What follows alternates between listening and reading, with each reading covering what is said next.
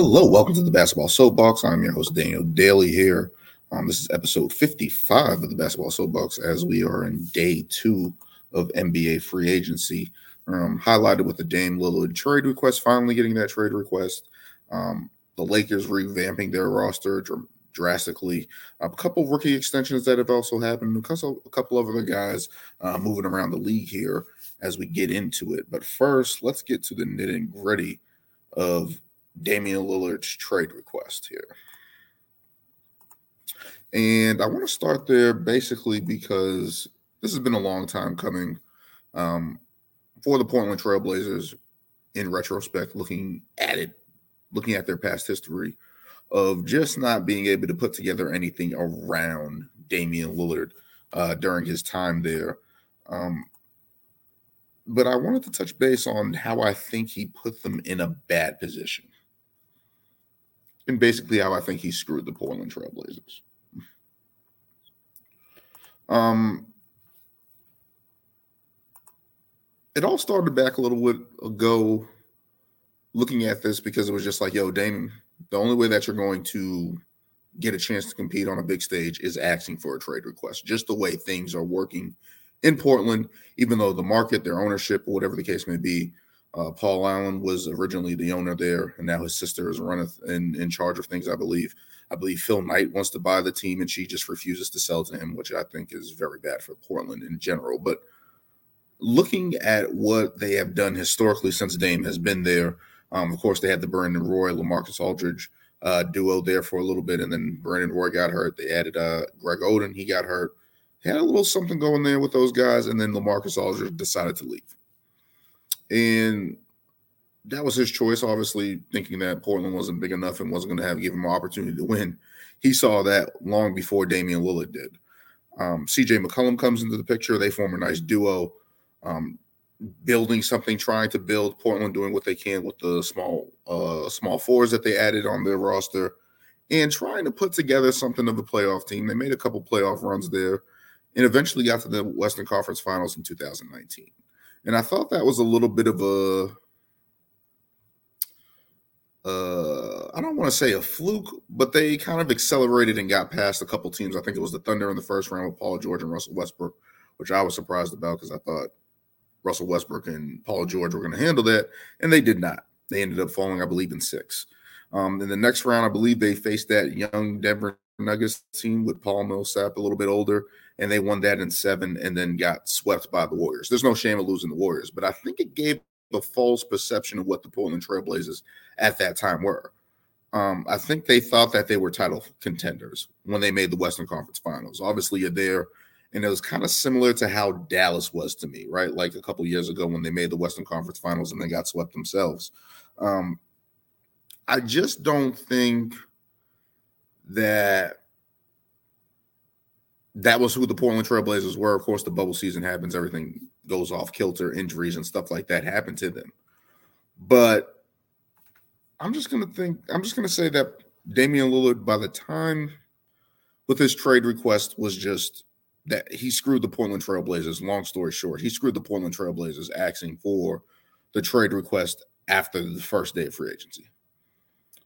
In my opinion, if Dame wanted to help Portland, he would have did this at the draft.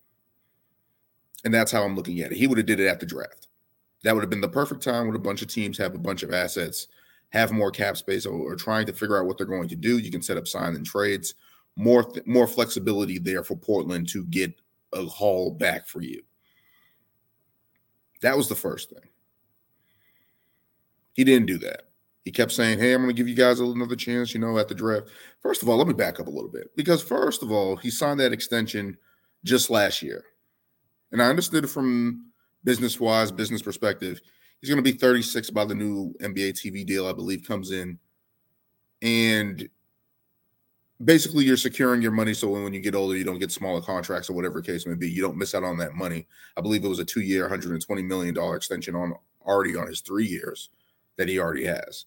So, okay, business wise, that makes sense. You're taking care of yourself in that manner. I understand that completely. But looking at what they had going forward, he was kind of being passive aggressive, saying, I don't want a youth movement. Well, they drafted Shaedon Sharpe when he said that. Shaedon Sharpe's a promising young player. We'll see what he's able to become um, down the line.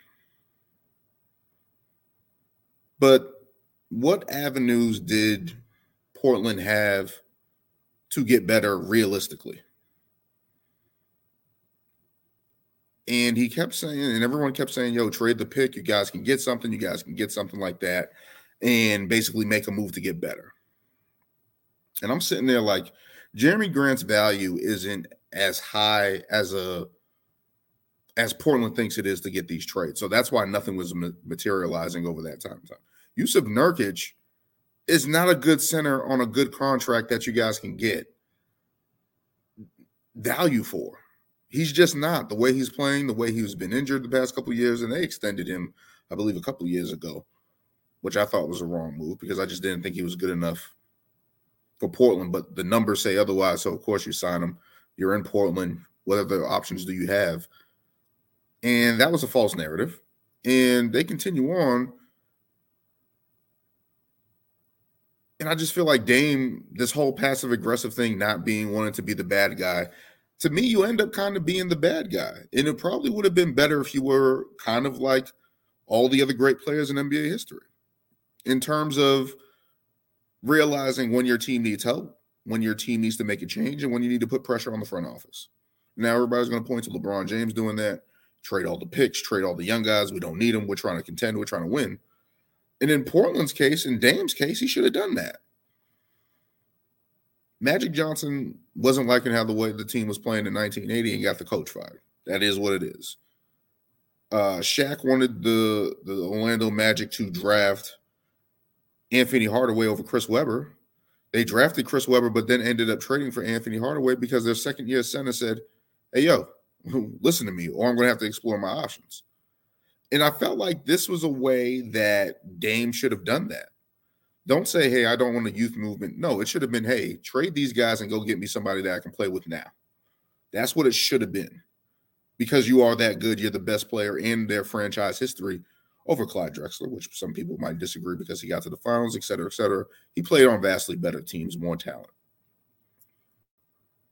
But that probably would have been the best move. Just sitting there and going, yo, I don't want a youth movement.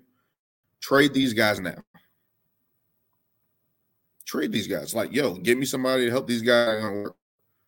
That should have did, and he didn't. And by not asking, and the reason why I say he should have asked for the trade demand at the draft is again because more teams have more assets. There's more flexibility there. They can do sign and trades. They can kind of put patchwork a deal that can go. Unless you already knew where you were going. Mm-hmm. Like I just don't see the avenue where Portland could have got better uh, realistically with your demand there, giving them extra time to try to figure out what they were going to do. I don't think the Jerami Grant contract would have happened if he said that at the draft. Now they're committed, thinking, "Hey, this guy's a piece here that you wanted wanted to play with you, you wanted to keep. We're investing in him, meaning we're investing in you. We're trying to make something work." And obviously, it's not enough. Now they said in the IG lives or whatever the case may be, he said Bam was his guy or whatever the case may be. Reports came out that Miami laughed at their offer of the third pick and whatever the case may be for Bam Adebayo. So now, just off rip, to me, the third pick is not as valuable as the first pick. It's just not. It's not as valuable as the second pick. It's just not and that's not saying Scoot Henderson's a bad player or whatever the case may be for the Portland Trailblazers or whatever. They're going, he's going to develop, and I think he's going to be a good player, especially with him and Shaedon Sharpe in the backcourt there for Portland going forward. That is the best move for them. But looking at what that draft potentially could have gotten them, the third pick, maybe Jerami Grant, Jusuf Nurkic in the deal, or whatever the case may be, to move it there was just nothing of value that you were going to get around the league to make you a competitive team in the West. It just wasn't. It just wasn't. And I think that's the thing that kind of just sits there with me. And again, and again, I'm happy for Dame requesting a trade because that's not easy to do. It was necessary, And uh, he's going to be in a bigger stage and be in a bigger market and being able to perform with a team that's capable of adding to that team and building a championship roster or contender, at least. At the very least, if you have Dame Lillard on your team with all stars, you're going to be competitive. That that's just the notion of the that's just what it is. But the this thought that people keep saying, "Oh, Portland should have traded the pick. They should have traded the guys, and and they would have gotten somebody." And I said, list me a bunch of names of the game changers that would have put Portland in a better position. I've heard Jaylen Brown. I've heard Zach LaVine, DeMar DeRozan, a couple other people. And I'm just like, none of those names put you in the front run. It makes you better. It makes you better, but doesn't make you a contender out west all those names there Jaylen Brown, two guards, three guards, whatever the case may be. Jaylen Brown, Zach LaVine, DeMar DeRozan, other guys of that nature that they could have traded for. It doesn't put you in the upper echelon of the Western Conference. It just doesn't. I'm sorry, it doesn't. Portland, you were a 10 seed for a reason. And I said this in other videos where it was like he's right there with Luka Doncic, where you're a superstar on a failing team around you and that's it. Like, so this false con- misconception where they're like, hey, we could have traded the pick and gotten somebody and did all this other stuff. I just don't see it. Does it make you better than Denver? Let's just say Jaylen Brown, because I think Jaylen Brown's the better player out of all those guys with the most upside right now. Does Dame Lillard and Jaylen Brown beat Denver? I don't think so. Do they beat a healthy Memphis team who just added Marcus Smart? Ja Morant's going to return. Derrick Rose is there. Are they better than Memphis? I don't think so. I, I just don't think so. Are they better than Sacramento? I would say yes. They, may, they can have a puncher's chance. They can be in that series and be the favorites in that matchup against the Sacramento Kings. But I think the Kings have a puncher's chance. Are they better than the Lakers? I do not think so because Anthony Davis is just too strong. He's just too powerful against that front line that dynamic is just not going to work. Are you better than even the Clippers, who are a clusterfuck of an organization right now with all their injuries? Are you better than the Clippers? And I would say no. Are you better than the Suns with Bradley Beal, Devin Booker, and Kevin Durant and DeAndre even though they have no bench right now? And whatever patchwork of a team that they're putting together over this uh, this offseason. Are you better than the Suns? No. So that's one, two, three, four, five, six teams that you're not better than. Oklahoma City's right there. Utah Jazz are trying to build something. San Antonio just got Victor Wembanyama, even though they're years away. Are you better than the Pelicans, even though they're without Zion? With a healthy Zion? No. Are you better than them? No. So, what trade that you could have made that would have put you in a better position to compete against those teams? You would have just made the playoffs and been a first round exit like the majority of your time in Portland has been. That's not winning. That's not competing. There's one thing in the NBA you're either competing or you bottom out. And if you're not competing, the Portland Trailblazers are doing what they absolutely should do, what they should have done before was just bottom out. And then Marcus Spears on NBA TV today, NBA uh, today on ESPN, he was saying how he didn't like uh, Damian Lillard didn't like how they sat him in March when they were competing for the 10 seed to get into the play-in. And that rubbed them the wrong way at that point in time, and, and they weren't committed to winning and all this other stuff let's let's just let's just put this in play if you were playing. So if you were playing, you probably would have won more games than you should have. You probably would have been a 10 seed. You probably would have been in the play-in. Are you beating Oklahoma City? Mm, I don't think so. Are you beating Minnesota Timberwolves? I don't think so. Are you beating the Lakers? I don't think so. So you basically would have just been a, a play-in exit, first round exit, whatever the case may be. Best case scenario, you're a first round exit. That ruins your lottery pick chances. So that third pick that Portland tanked for and now is in a, in a, in a, in a position to rebuild their roster. That doesn't happen if you play. They're stuck. Meaning, if you would have played, you would have had a, probably a late lottery pick, and there would still be nothing that you could have traded with that pick and player to bring in help if you would have stayed. So, what was the options that you were looking for at that point in time? So, something just seems fishy to me on that end right there. Like, what was the end game there? Like, if you wanted to go to Miami before, like you could have said that before the draft, and Miami would have been all over it, most likely even more now, and would have had more assets, would have had Portland would have been able to been able to pick their players, they would have been able to facilitate more trades, a three-team deal, whatever the case may be, you would have had more options on the plate for Portland as an organization and for you as yourself. But now you waited after the draft. You had a meeting last week and you still said, hey, I'm going to give you guys a little bit more time.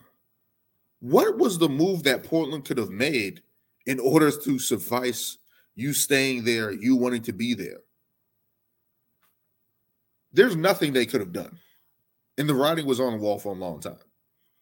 So I call bullshit. Mm-hmm. And that's the problem here. And I think people are are playing the angle of, oh, it's Damian Lillard. He's been preaching loyalty. He's wanting to work in Portland. And that might have been true. I can understand it from that standpoint. But at some point, we got to be honest. We got to be honest. You weren't going to win in Portland. It just wasn't going to happen. And I said that since 2016, I believe, when they lost to the Pelicans. That was the last chance for the Portland Trailblazers for me. I was like, they got to break this up. There's no way that they can turn it around. And they ended up getting to the Western Conference Finals the next year. But again, in that point in time, I thought it was fool's gold. I was like, they're not going to be able to compete. This is not really what it's supposed to be.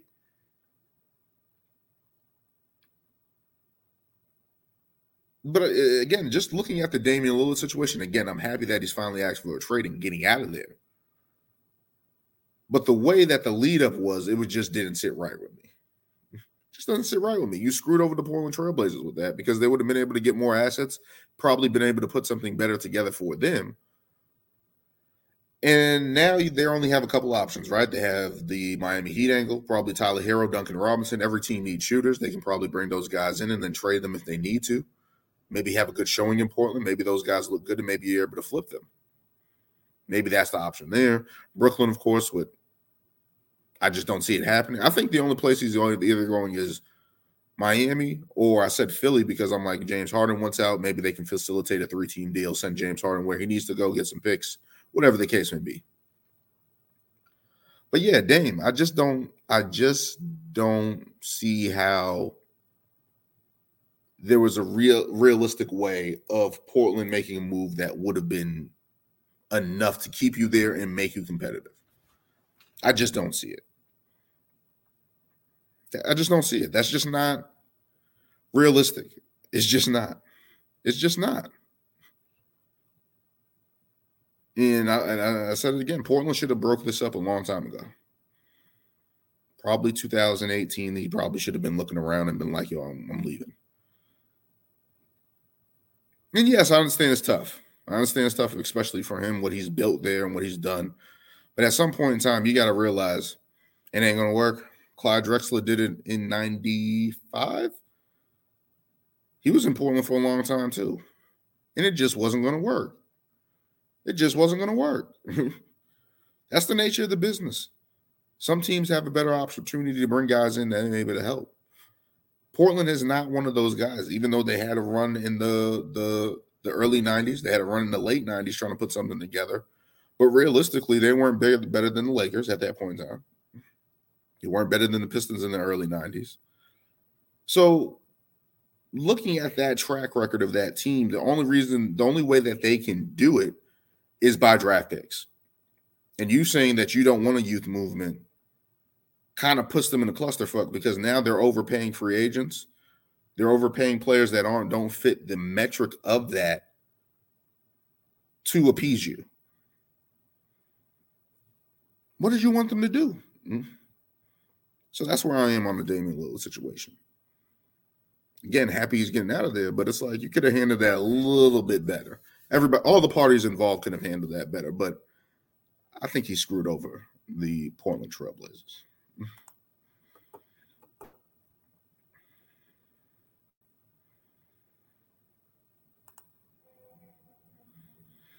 Don't forget to like, comment, and subscribe.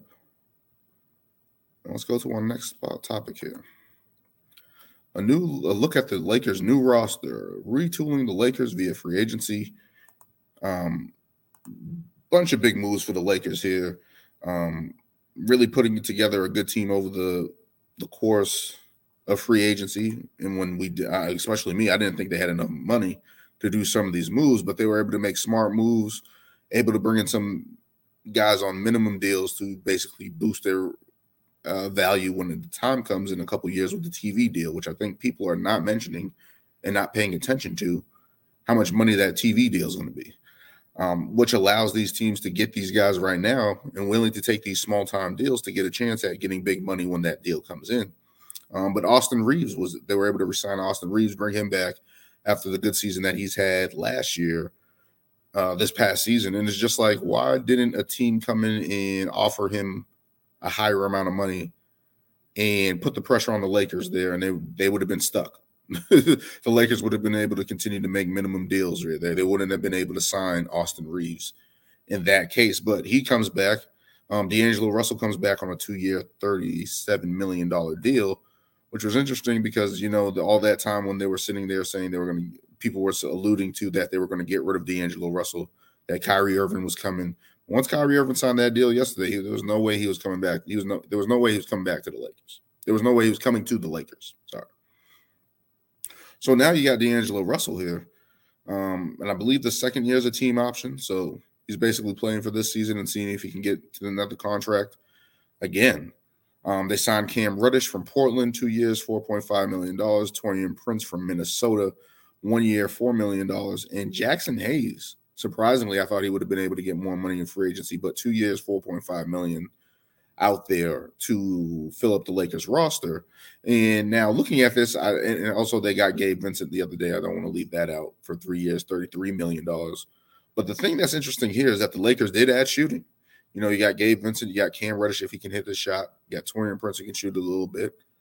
So that at least boosts their three point shooting around Anthony Davis, around LeBron, makes sense from that standpoint.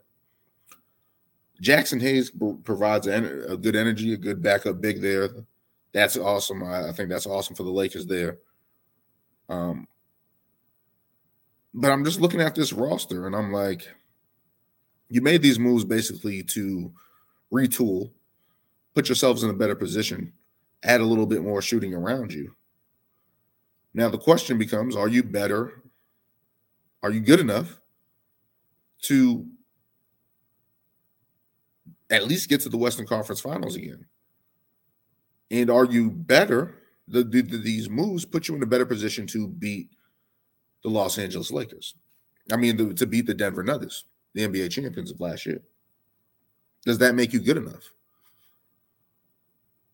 And looking at it, I don't think so. Is there anything that changes the Lakers team from last year to this year that makes it an impactful move? You add a little bit more depth, a little bit more NBA players, right? That's what they did last season. Did you get better defensively? Maybe Taurean Prince is able to do some things there. You added some shooting with some much needed shooting desperately. But are you better than Denver? And I'm going to say no because they don't have a lot of teams don't have an answer for Nikola Jokic. That's just the real of it. But I don't think this team has fixed that problem. So no. Are you better than, are you, did you solve a Jamal Murray problem? I don't think so either because none of those guys are going to be able to guard Jamal Murray. So those are two strikes against you. The, the saving grace is that Denver lost Bruce Brown to Indiana. They lost Jeff Green to the Houston Rockets, which I'll get into later. But I don't think that makes them better. I think it gives them a little bit more av- a little bit more pathway on offense there to open up their offense a little bit and able to hit some shots and be able. to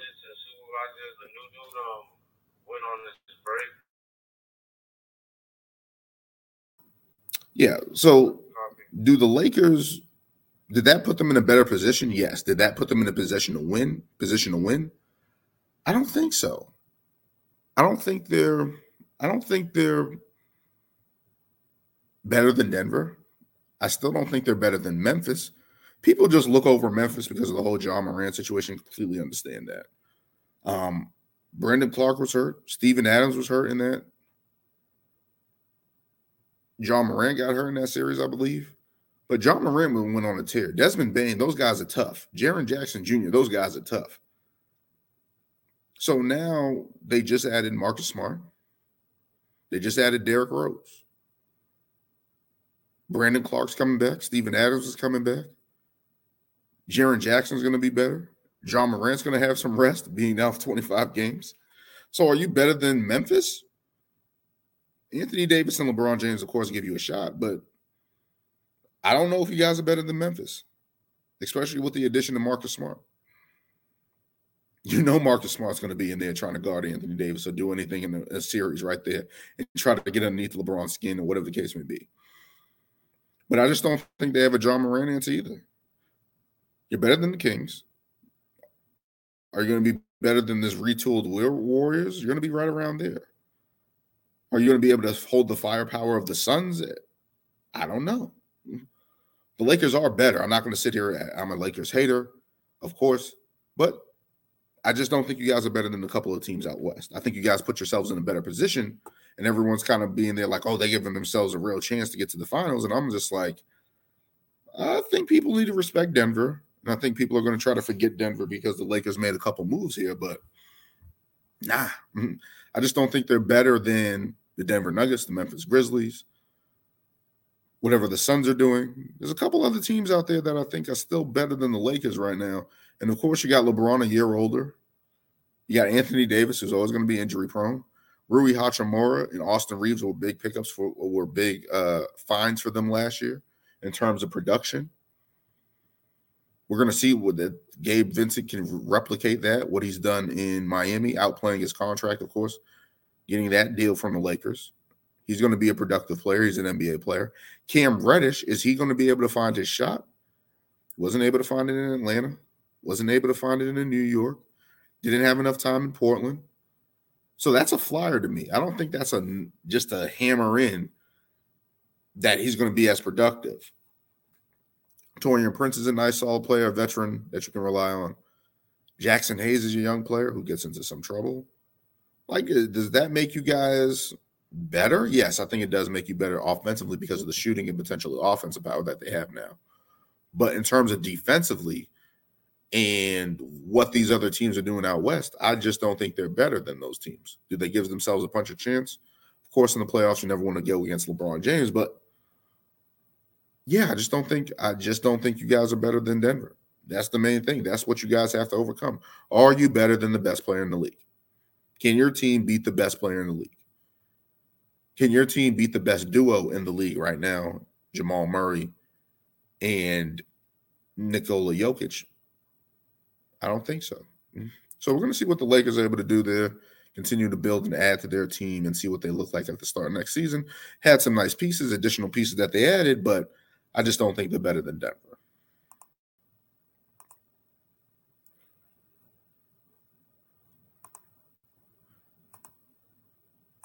Let's get into some rookie extensions that have happened over the over the past couple hours. Um, LaMelo Ball re-signing with extending with the Charlotte Hornets for five years, $260 million. Of course, there's some incentives and some boosts there um, that they put up there. And of course, the Domantas Sabonis extension with the Sacramento Kings, five years, $217 million. Um, but let's start on LaMelo Ball. Um, this guy has been up and down in terms of health reasons. Uh, let me just give me one second here. Uh, he's been down in health reasons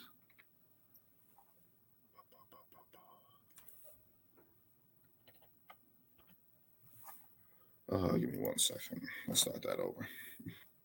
Right. So you got this kid LaMelo Ball, who is an exciting young player for the Charlotte Hornets. Um, playmaking ability out the wazoo, high volume score.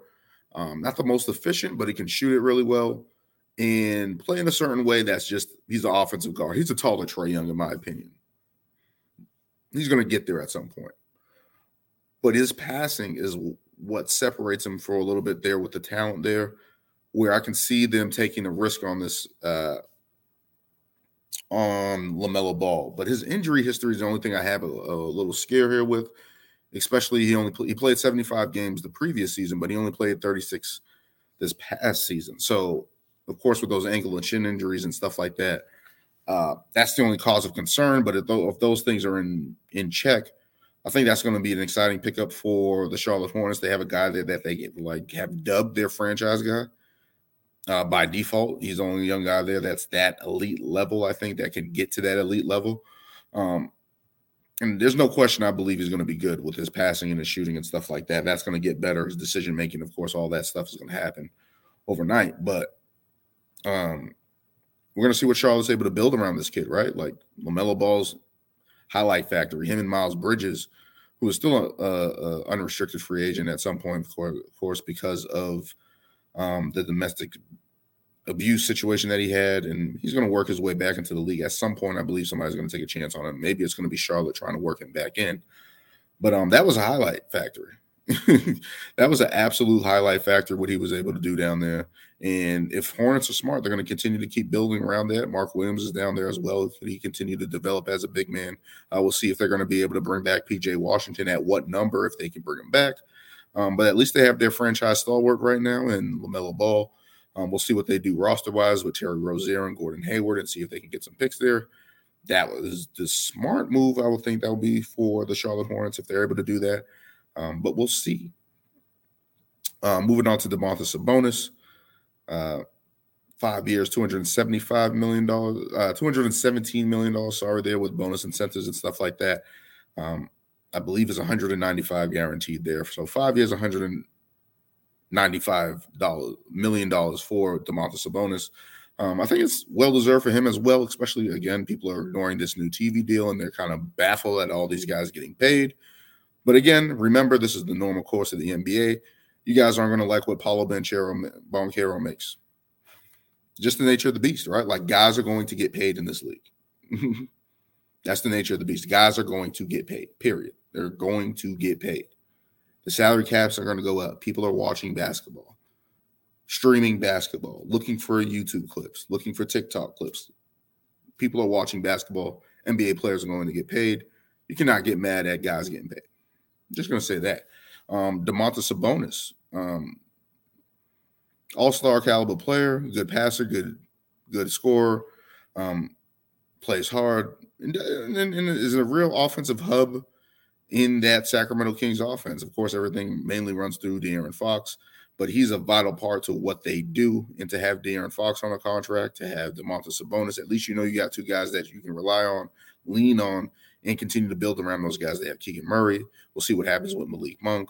Um, they're continuing to build, and I think that's really good for Sacramento to have those two guys there and play in that playoff well off each other, and um, able to continue to do that. Um, we'll see whatever the Kings are able to do. Um, they have a bunch of cap space that they're trying to figure out what to do with, and it's like, are they uh, in a move to trade for somebody? Mm-hmm. Are, are, they in a in, are, are, they in a position to trade for somebody big, add somebody via free agency who we're not thinking about? Um, let me see who's left there for the Kings here. Here we go. Who's left out there potentially for the Kings that can get Eric Gordon's out there, Malik Beasley, Will Barton, Christian Wood, Kelly Oubre. So there's a lot of other guys out there that are still out there pending um, that the Kings can add to this, but at least they have Domantas Sabonis, they have De'Aaron Fox, and those two are the latest extensions there. Um, let's move on to free agency day two, some actual moves that were actually made. Um, big time moves that are changing the trajectory of a couple teams here. Houston Rockets were very, very, very, very, very, very busy today um, getting uh, Dillon Brooks four years, $80 million in a sign and trade. I believe that's going to be executed with Memphis. Um, Dillon Brooks was a question marks in free agency because people were like, we don't know what his value is around the league. We don't know if they're going to be able to build if he's going to be able to have offers. That's how people thought how bad it was in Memphis last year, especially with the whole LeBron thing, poke the bear, all this stuff going on with Dillon Brooks, where he kind of got a bad rap. And I'm like, I'm always going to respect a guy like that just for the simple fact of he's going to compete, wears hard on the sleeve, he's going to go out there and battle, he's not afraid of anything. And did he shoot himself in the foot? Yes, but so what? This is like I would rather have a guy that's going to compete and battle rather than a guy that's just going to be quiet and keel over. Right. So at least he battled. So I'm going to give him the credit for that. The four years, $80 million, that's that's different. I don't think he was in that range. If he's getting that money, and then of course I talked to some Celtics people, it's like, what's it? Some Celtics fans, it's like, yo, what's Grant Williams going to get? Is there going to be a team out there that goes and throw a bag at him roughly around that, and and and bring him over? But starting with Dillon Brooks, he fits into that Houston Rockets mold where they're kind of just trying to get veterans around this young core around Jalen Green, Kevin Porter Jr., um, Jabari Smith, and uh, Sengun. So getting those guys like Van, Fred VanVleet, um, they added Jeff Green there for one year, $6 million. Uh, that's a guy that also added. Um, they also added Patty Mills, and there's somebody else I'm forgetting. Uh, Jock, uh, Jock Landale there as also on that list there at four years, $32 million. So they're just trying to get some veterans and some guys that are actually NBA players around this young Houston core. Um, we'll see what happens with that. But Dillon Brooks found a home, found a bag. And of course, and again, I think people are getting a little crazy with these uh, NBA numbers and they're like, well, why are these teams doing this? Because these teams have to spend money within 10% of the cap or there's penalties for that. So you have to be in it to you have to actually spend some money here. And there's nothing wrong with spending a little overpaying here because they're just trying to build their roster, build their team, and see who they can keep going forward. And actually building a team that's kind of tough, like, right? Like multiple guys that can switch, multiple guys that can play, uh, shoot the three ball, three and D guys, penetration with uh, uh Jalen Green and Kevin Porter Jr., Jabari Smith is a good guy that battles on both ends. Hopefully, his offense can get better this in the upcoming year. And Tyler Sengun is a, is a promising player, a tough player there for Houston. So I like what Houston's doing, building some stuff there. Um, they were, uh, I'll get into the next guy, but um, Donte DiVincenzo going to New York, uh, four years, $50 million hooking up with uh, uh, Josh Hart and Jalen Brunson from Villanova. I think Josh Hart reached out to uh, uh, Mikal Bridges saying, "Hey, man, we, we're, we're, the Villanova boys are back." But um, I think that's a nice move for the New York Knicks, getting them a backup guard of R.J. Barrett and Jalen Brunson, guy that can play, make a little bit, score a little bit there. So that's a nice move for the Knicks. Uh, people are not happy that they traded Obi Toppin to the Indiana Pacers, which is another shocker. I didn't think that was a smart move, and especially for the value that they got him only at two second round picks. I feel like they could have gotten a little bit more for him, and they didn't. Um, but the New York Knicks trying to figure it out. They're adding Donte DiVincenzo. They lose Obi Toppin. Maybe there was something with the contract situation where they saw it in the year, and they're just like, let's get Donte DiVincenzo on a lower number and work it that way. That's what I think the Knicks were trying to do, watch their cap space, um, add a little couple more assets. So I think it's that way for the Knicks. They're going to continue to build around Jalen Brunson and RJ Barrett and Julius Randle, who people apparently don't like, especially Stephen A. Smith. But um, we'll see what the Knicks are able to do. Um, moving on to Brook Lopez, two years, $48 million there, going back to Milwaukee. A must for the Milwaukee Bucks, who are looking to keep Giannis Antetokounmpo, keep this team around him. They signed Khris Middleton the other day, 102 for three 102 million for three years. Um, adding Brook Lopez, keeping him, especially that defensive tandem that was there. The Milwaukee Bucks probably would have had a better showing in the, the playoffs if Giannis didn't get hurt. Um, but yeah, I don't see them breaking up that core there just because um, Giannis got hurt last year. That's a that's a crazy injury there. I don't think you break up that core. I think Brook Lopez was having a little. Uh, people thought that he was going to go to Houston, which I thought would have been nice there um, for Houston. And of course, building what they're trying to build and have a veteran like that and a guy that can spread the floor for those young guys. Um, being a adult in the room, of course.